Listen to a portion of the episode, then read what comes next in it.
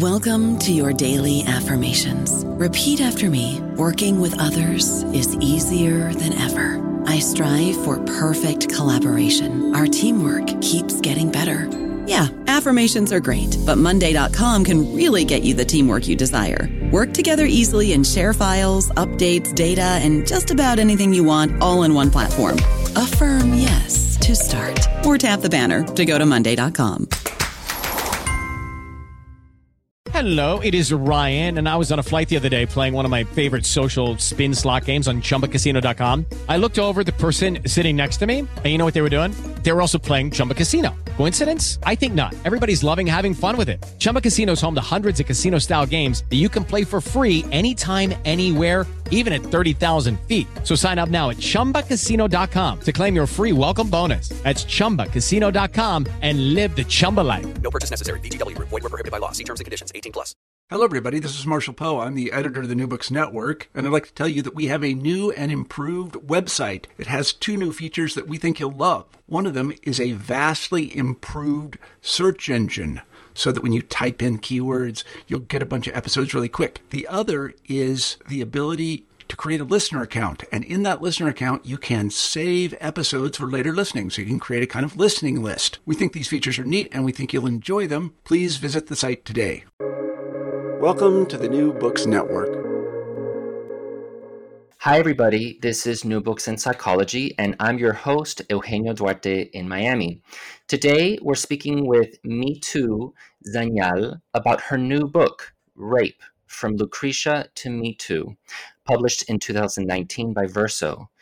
Uh, Too is an award winning broadcaster, academic, and author, and author of the prior book, Vulva, which was translated into five languages. Mithu, welcome to the show. Hi. It's so funny hearing you say that because it really sounds like like the hashtag of my name morph in, into one. Well, let's let's that that wasn't one of my questions, but let's start with that. What it, it, does it mean anything to you that the pronunciation of your first name is uh, the same or very similar to the pronunciation of the Me Too movement?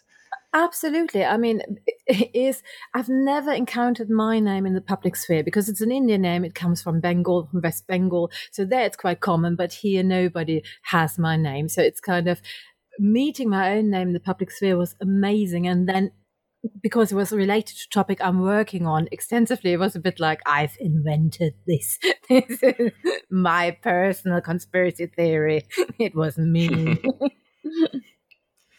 but but does it amplify your calling? Does it does it give your mission a special charge?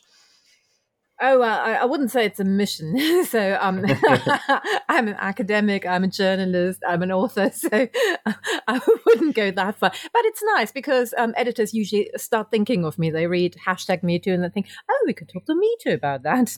Mm-hmm. So so let's start with the book. You say in the opening of the book that this this one was much harder to get published than your last book, Vulva. Why was that? Well, because they're also f- afraid to touch the topic of rape. And um, now that seems nearly ludicrous because everybody wants to read about that. But that was before the Me Too movement. That was before everybody wanted to talk about nothing else. So at that time, um, I was interested in quite a lot of areas, but the two uh, main areas of interest were um, what do we do to victims? How do we treat victims? Is the way we treat victims maybe detrimental to healing? Um, and also um, the question of gender. So, why do we gender victims of rape? Why do we gender perpetrators? So, why Im- immediately, if we think about rape, we think about male perpetrators and female victims. Even though in Germany now we've got three genders, but we never talk about the third gender. I'm here. Well, let's now. let's talk about it. Oh, I'm so sorry. Go ahead. Please finish.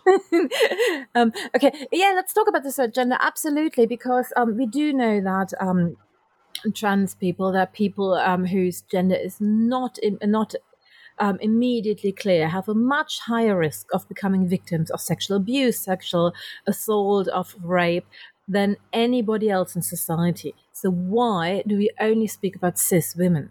So that that interested me a lot, and I, I felt really bad about this. And and then it, it all fed into my research, and all made sense if you look at it historically. Why do we speak about rape the way we speak about it?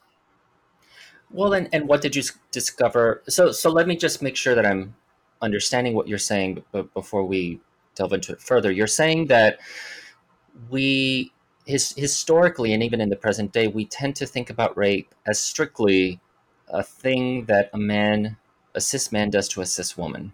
Absolutely, absolutely. And you're saying that's that's a that's maybe not a myth, but it's an incomplete characterization of what rape is. Is that what you're saying?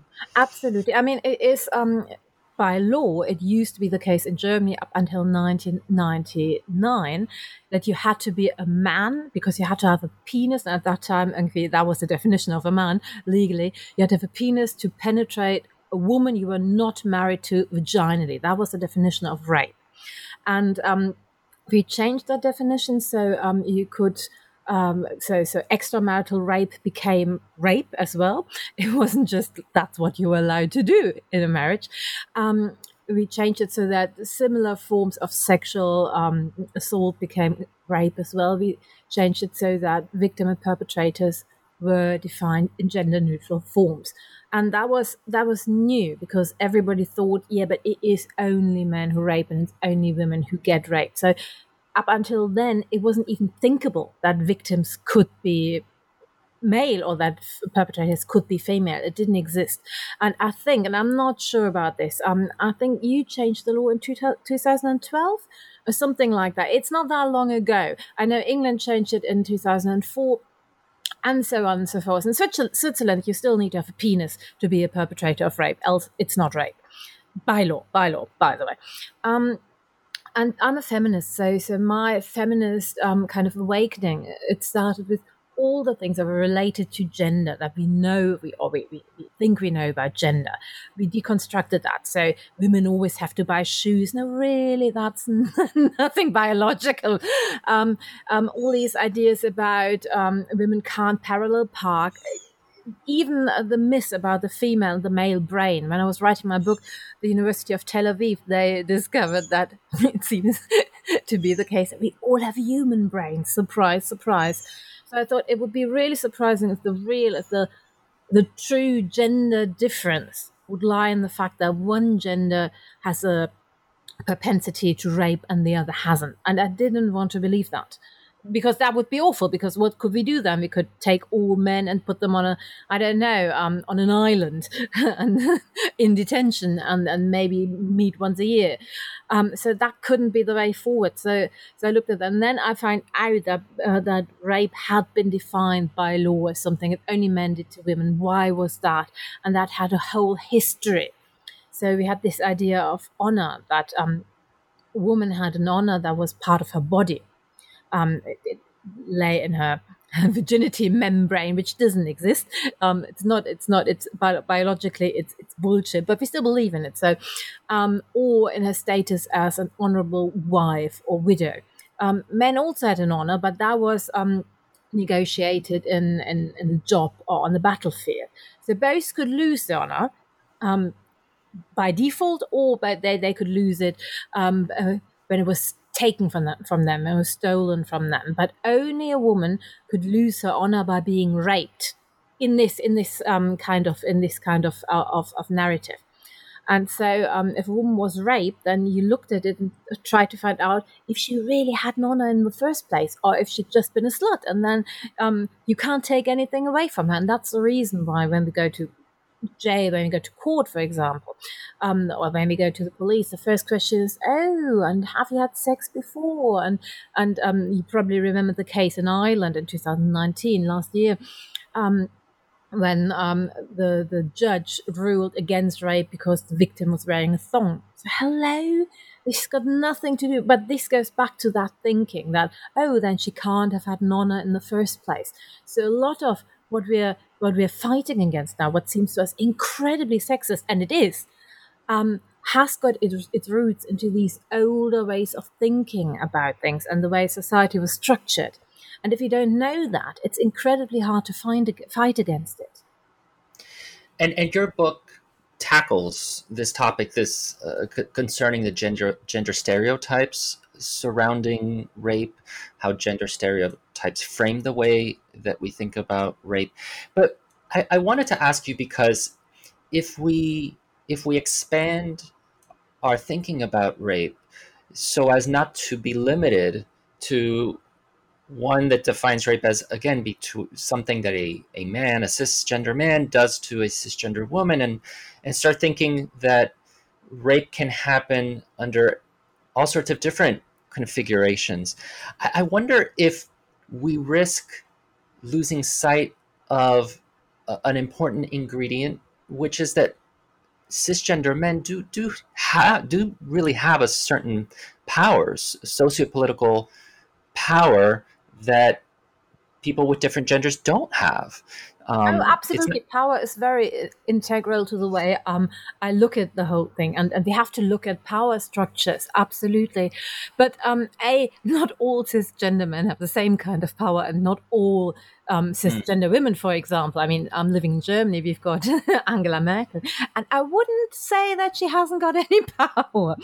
Um, what I want to say is we are um, we are looking back at 50 years of the women's movement. We are looking back at um, quite a lot of social changes, and, and that is important as well. But also, one of the things, power plays a very important role, but it doesn't seem to be so much the individual power of a perpetrator. Um, it seems to be more that if you look at a system where there's a lot of um, hierarchical power exercise. So, for example, in prison, there are loads more rapes in prison than the rest of society.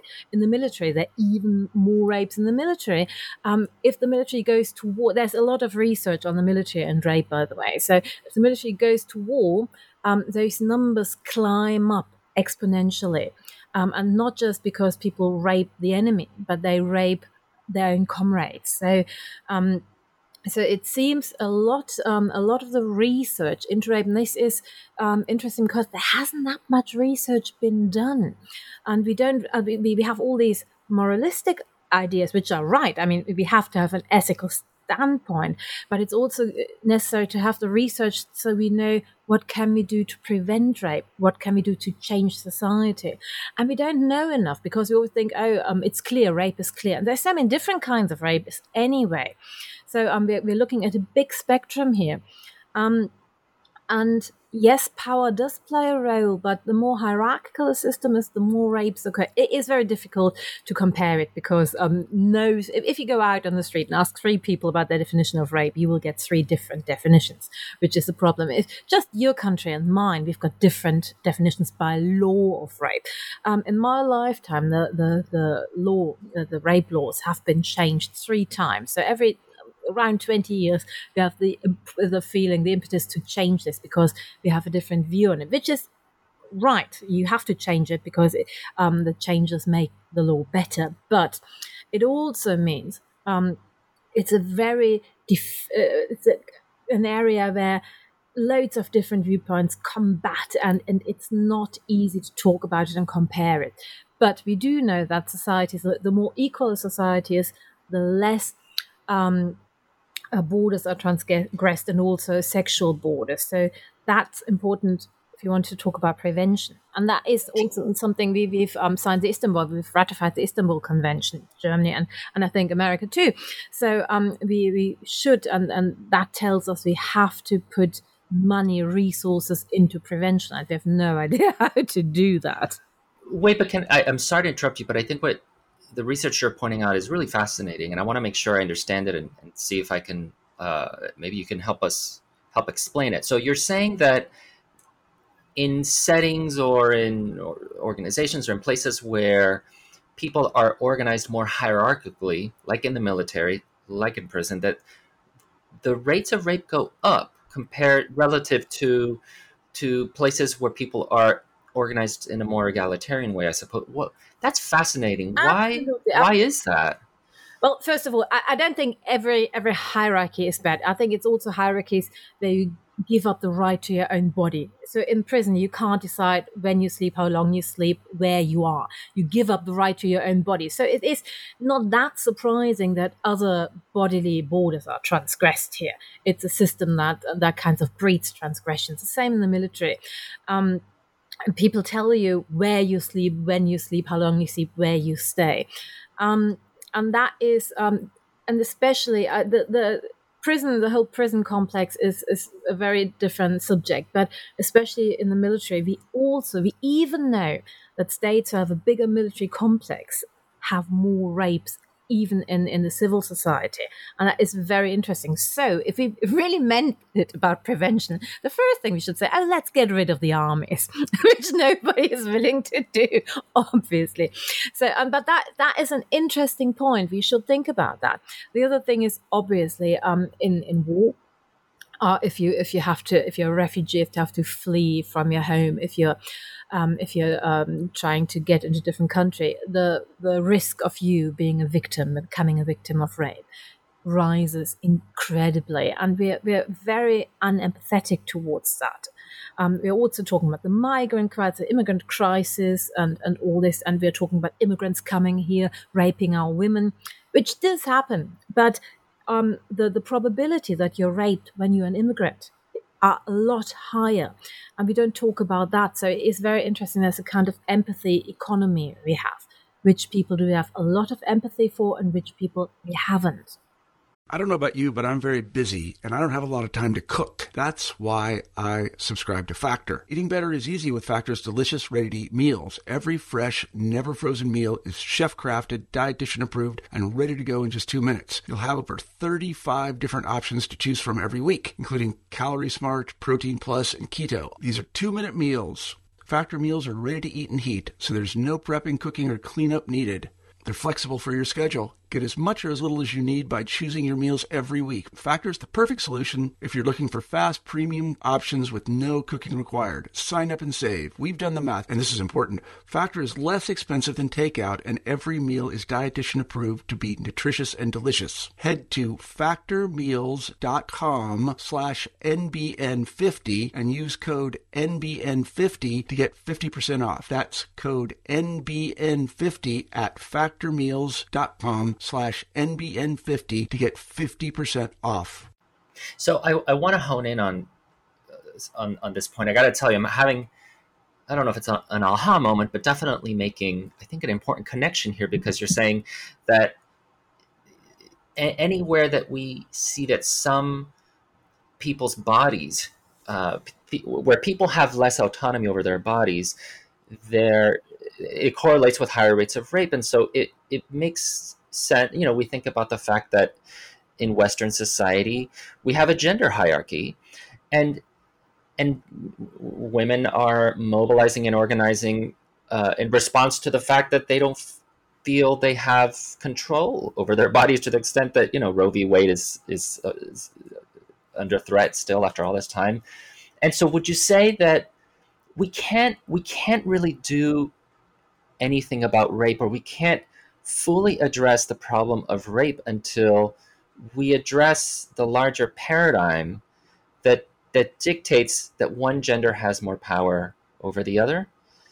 Um, yes and no, because that sounds like, oh, let's wait until after the revolution and, and we don't have to do anything now, which I don't mean. I think it's both connected.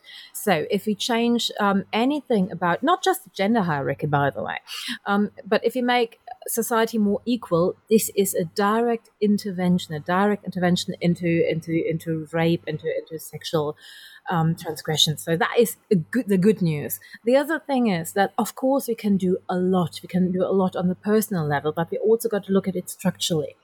And um, especially um, we as, as, civilians, we can only look at our personal level. So there's a lot we can do. Like um, it's called, um, I don't know what's called in, in America. We call it WenDo. It's kind of um, self defense um, for women, but it's a grassroots thing that doesn't just address um, how you defend yourself physically, but also um, whether you think you've got a right to your own borders. Um, it also is a lot about learning to say no and feeling okay with it, and um, also learning to say yes. By the way, learning to say what you want and what you need, which is also very very important. Um, so there's been research into that. the Europarat, the, the um, they they they said um, this is actually one of the on a, on a personal level. I don't mean oh teach women not to get raped. I do mean that um, by learning this kind of self defense, by learning um, he, it's more like a kind of empowerment and um, we've also got to talk about that in society. We learn from from the very beginning. We learn, oh, don't make a fuss, don't be so difficult, be friendly. So we learn that all our borders are not important. We're just being difficult. We're just making it hard for society to get on. And and come on and and, and kiss Auntie Mary and, and goodbye and all this. So we, we, we learn all this. And suddenly, when it comes to sexuality, we're supposed to mm.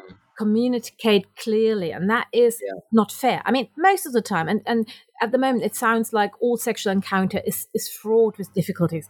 Most of the time it's fine. Most of the time we have very consensual sexuality. But if if if it doesn't if it breaks down if communication breaks down you have no way of of starting communication again. Um, and I'm not even talking about rape. I'm just talking about this. Um, this is a message we give young people. We tell young women if you go on a date, take three da- uh, the, three day rule. You all know that. Take three days before you call him back. There will heterosexual um, ideas about about relationships. But so, if you have sex with a man, it takes three days before you call him back. Else, he thinks you are too keen on it. So obviously, men only want to have sex with women who don't want it. Hello, these are the messages. All dating um, manuals tell us oh the rules you've got this mega bestseller the rules and um, and so basically how to find the man for your life and how to keep the man and, and all this. And they tell us play hard to get um, don't make the first step. Men don't like women who are too active. Hello. This is just um this is crazy. So how who told you that? Where is the um the research that um, that's based on. There's there's no that this this is just social conventions. We tell men, oh, try harder, else she thinks you're not interested enough. She has to say no, else um, you will think she's a slut. So we give them all this information. Then suddenly, suddenly, we expect people to communicate clearly and to understand which no is really a no. And this is incredibly unfair. Most people get it anyway. So I don't mean that, um, oh, it's all so difficult, but I mean that we, we are making it incredibly difficult. And I'm doing a lot of consent workshops. And one of the first things is um, that people don't think they have a right to their own feelings. But you've got to know your own feelings. You've got to be able to know your own feelings before you can communicate them. And we basically alienate people from their own feelings. So either they've they feel bad if they want something because then they're too aggressive. No, you can want something. Doesn't mean you've got a right to get it, but it, it, it is lovely um, if you want something, you know what you want.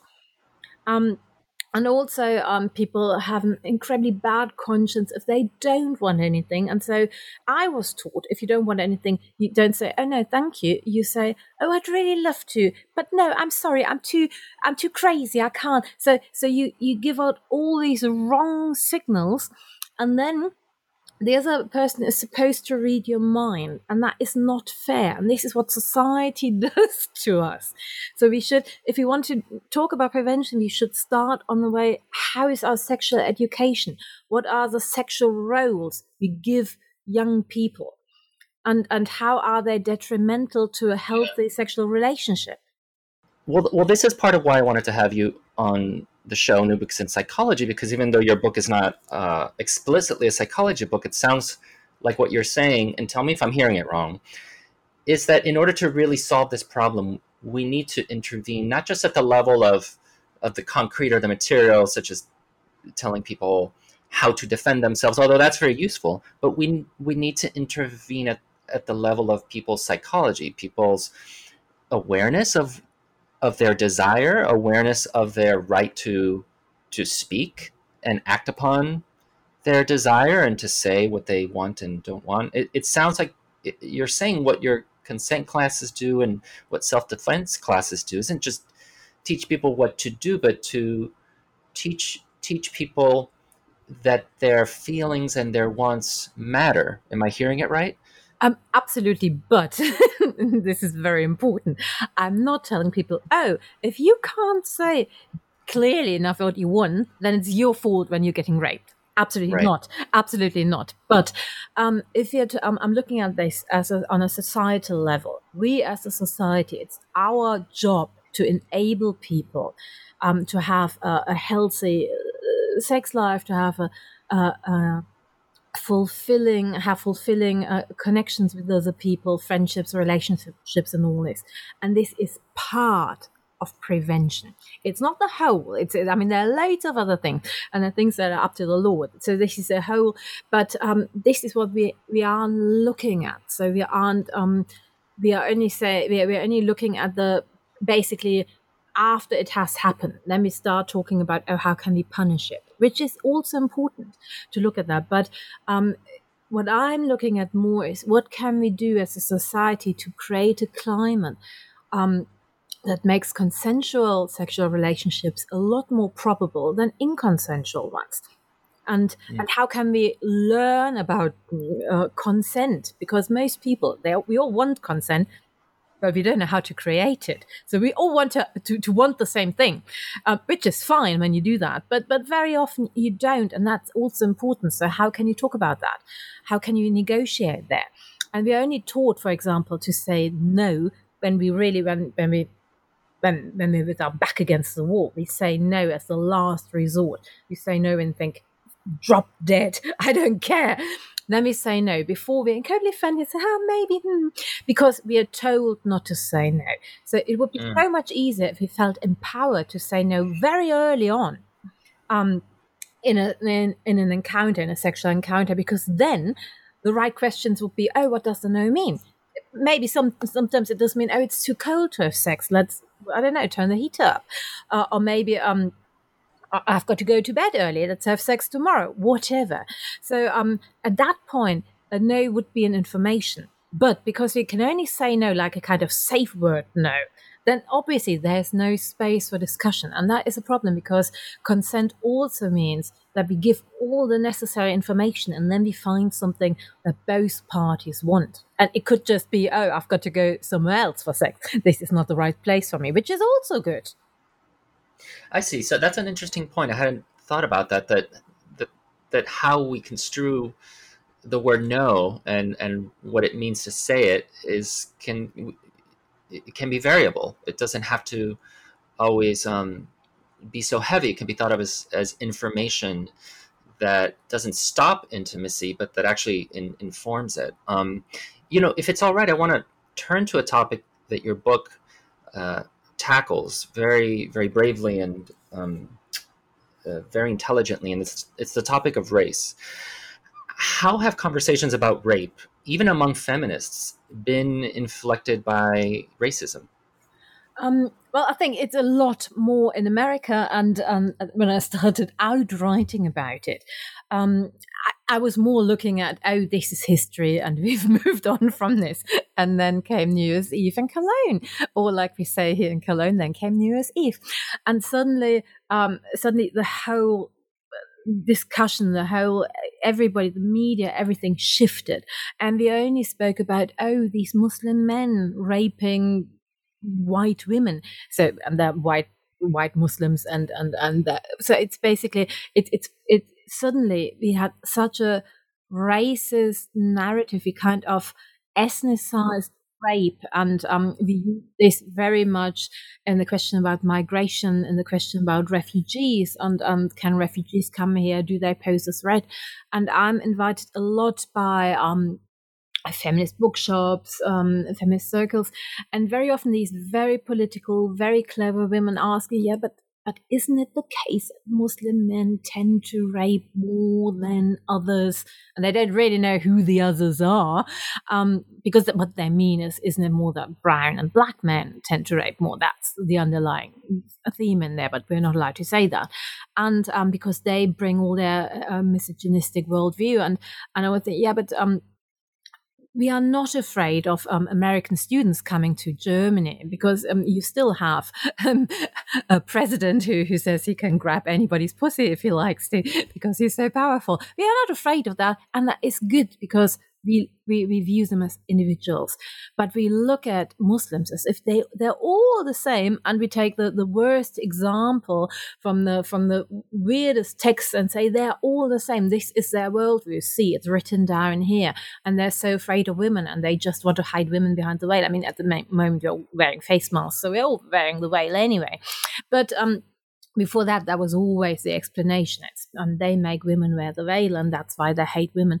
And it is it is so detrimental to any kind of societal conversation because what we should do is we should all sit down at a round table and say, "Oh, what do we all want? How can we achieve a better world together?" And it has been so instrumentalized, and we believe it, and that's that is the awful thing about it um, it has uh, it has seeped into our societal subconscious. So we have to really tackle that, and we have to address that. And that doesn't mean that no Muslim person could ever rape. Bullshit. They're human beings as well. But then, do you think do you think that anybody possesses the capacity to rape another person? Tell the truth. No, at the at the deepest level, um, um, I don't. I think it is actually not the first thing that human beings do, and and um, that is in the, there's been quite a lot of interesting research into that. There was research that was done at a men's prison and and a rapist who had been convicted for rape, and they were asked about whether they um had uh, sexual dysfunctions during the rape and four fifths of them had some kind of sexual dysfunction, um, like um, problems getting erection, coming too soon, um, not coming at all, all these, which they didn't have when they had consensual sex. Um, and there haven't, haven't been much studies about that, but I find that very interesting. So um, we always think that um, it's it's a great thing for a man to rape a woman.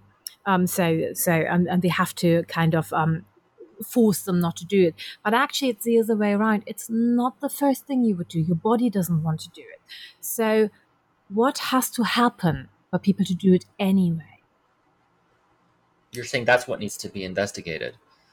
Absolutely, absolutely. And there's also a lot of um, um, research into, and that, and that that sounds very murky when I say it, but um, the research done on rapists um, usually suggests that they don't do it because they want to go out and they want to feel feel good. It suggests that they had um, experiences of absolute powerlessness in their life, not um, towards the victim, absolutely not, but in their life. So um, it does seem to um, it does seem to be connected to um, I don't know people who had. Uh, trauma in some kind or other. So you also have to address healing if you want these people not to keep being rapists. And that's the other thing in our society. We don't want to talk about rapists. We want them to disappear. So we either want them to die. If you if you watch um, cinema, if you want want to watch films about rapists, um, nowadays uh, it used to be positive. I mean, um, even uh, all these scenes about Sean Connery in, in Marnie, um, that he rapes Marnie, or basically he forces her to marry him because he um, he finds her um, uh, trying to to um, open his safe so he can force her to marry him all this which we would now uh, see as what? This is rape. You can't do that. But at that time that was just romanticism. Okay so this has changed but if you watch um, films nowadays uh, movies nowadays usually the rapists they they disappear they they die we, we don't want to deal with that and we have to deal with that because um, in Germany, we haven't got the death penalty, so people will get out. I mean, we know that rapists are usually not convicted, but even if they are convicted, they will get out of jail. So we have to make sure that they don't reoffend. And how can we do that? So we've got to address that to make society safer. Well, you said, you know, we want rapists to go away. I think that's true, but I'm also I'm thinking, you know, the alternative is that we want them to be other. We want them to be someone other than ourselves. And going back to the question of, of rape and, and our current president here in the States, I'm thinking about the moment he came down the escalator to announce his campaign and refer to all Mexicans who were coming across the border border to our country as as rapists. As uh, somebody has got quite a lot of jail uh, uh, of of court cases where people accuse him of right. Well, well, but you know, we know we we know from psychoanalysis that as humans we have a tendency to project the bad parts of ourselves onto others, and you know, are was that moment emblematic of a broader tendency to, if we're going to acknowledge rape, to to see it as outside of our circle and to cast that onto onto other groups, um, namely non-white groups. Absolutely, absolutely. I mean, if you say rape, you you also say you're monster, you're non-human, right? Um, because in our society, I mean, murder, sure, but um, apart from that, um, only um, if you, if you eat babies, that's worse. Uh, I mean, really, if you want to, in in war propaganda, usually it goes along with saying they are rapists. And um, Germany, after the Second World War, we said we will never ever participate in military actions ever again. We won't do it. We have learned our lesson from fascism. We'll never do it again. So, what made us do it? It was the rape of women in Yugoslavia. So that um, our at that time left wing government said we have to enter another war again. And that was shocking for me because I grew up as Germany as a pacifist country country. We will never ever participate in a war again. But the the, the raped women and, and I, I don't want to condone rape absolutely not but um, we are so easy to be uh, easily manipulated by saying these are rapists so we have to whatever they get is justified. The other thing is um, because I, I, genuinely think it is not good for us if we say rapists only the others. We can't talk about it. We can't talk about how can we change. It's also um, uh, I know that people who call helplines and say, I'm afraid of becoming a rapist, they, they get shut down or they used to be uh, they, they say i think things are moving. But but um, this is we, we should say great. You're coming to us that is wonderful. You're addressing that. That is good because now we can do something about it. Um, also um, looking at ourselves i mean it is a spectrum and um, and, and by law that certain things are absolute they're, they're, crimes. But loads of transgressions we can only learn there's a border by crossing it. So um, so if you don't if you if you think oh only other people can transgress borders. We are always right. We can't look at that and learn from it. And that is very very very important. Everybody has transgressed some kind of borders. Uh, doesn't matter how nice we are as people. Doesn't mean we're all rapists on the contrary. But but we we have to learn from these transgressions. Well me too. This book is really brave, um, really well researched. I, I want our listeners to know. Um, there's so many things that you tackled that we didn't get to uh, address today, but anyone who is interested in rape as a topic, as a part of our history um, in feminism, really needs to pick up the book. Before we go, because we're almost out of time, uh, what are you working on these days? I've just finished a novel. I've just finished my my, my debut novel, and it's called Identitti from um, Identity Politics and Breasts. So it's um, it's about a blogger. It's about a, a young woman who's uh, a POC, a young POC wo- woman, and she's um, she's blogging about identity and sexual politics. And um, her professor is um, a POC. Um, she's a professor for for um, post-colonial studies, and then she's debunked as being white afterwards. So it's a kind of Rachel Dolezal story, but in in Germany it's a different. So so race means something else in Germany. There are different rules that apply here, and so she her whole world crumples when she finds out about that, and then she goes to a professor and confronts her, and well, society, the internet goes wild, and everybody wants her to lose her job, and and so this is this is the topic of my book. And it's just um, basically just out of the printers. It will be out in Germany on the 15th of February, but I've, I've already seen the book. It looks great. well, that's exciting. I didn't catch the title. What's tell us the, the title, title again? Identitti from like identity and and tits. Ah, got it, got it, got it, got it. That's clever. Um, well, I hope that when it comes out, maybe you'll come back on the show and and we'll get a chance to talk about it. I want to remind our listeners that I have been speaking to Mithu Sanyal, author of the book Rape from Lucretia to Me Too to hashtag Me Too. Mithu, thank you so much for coming on the show. Thank you so much for inviting me.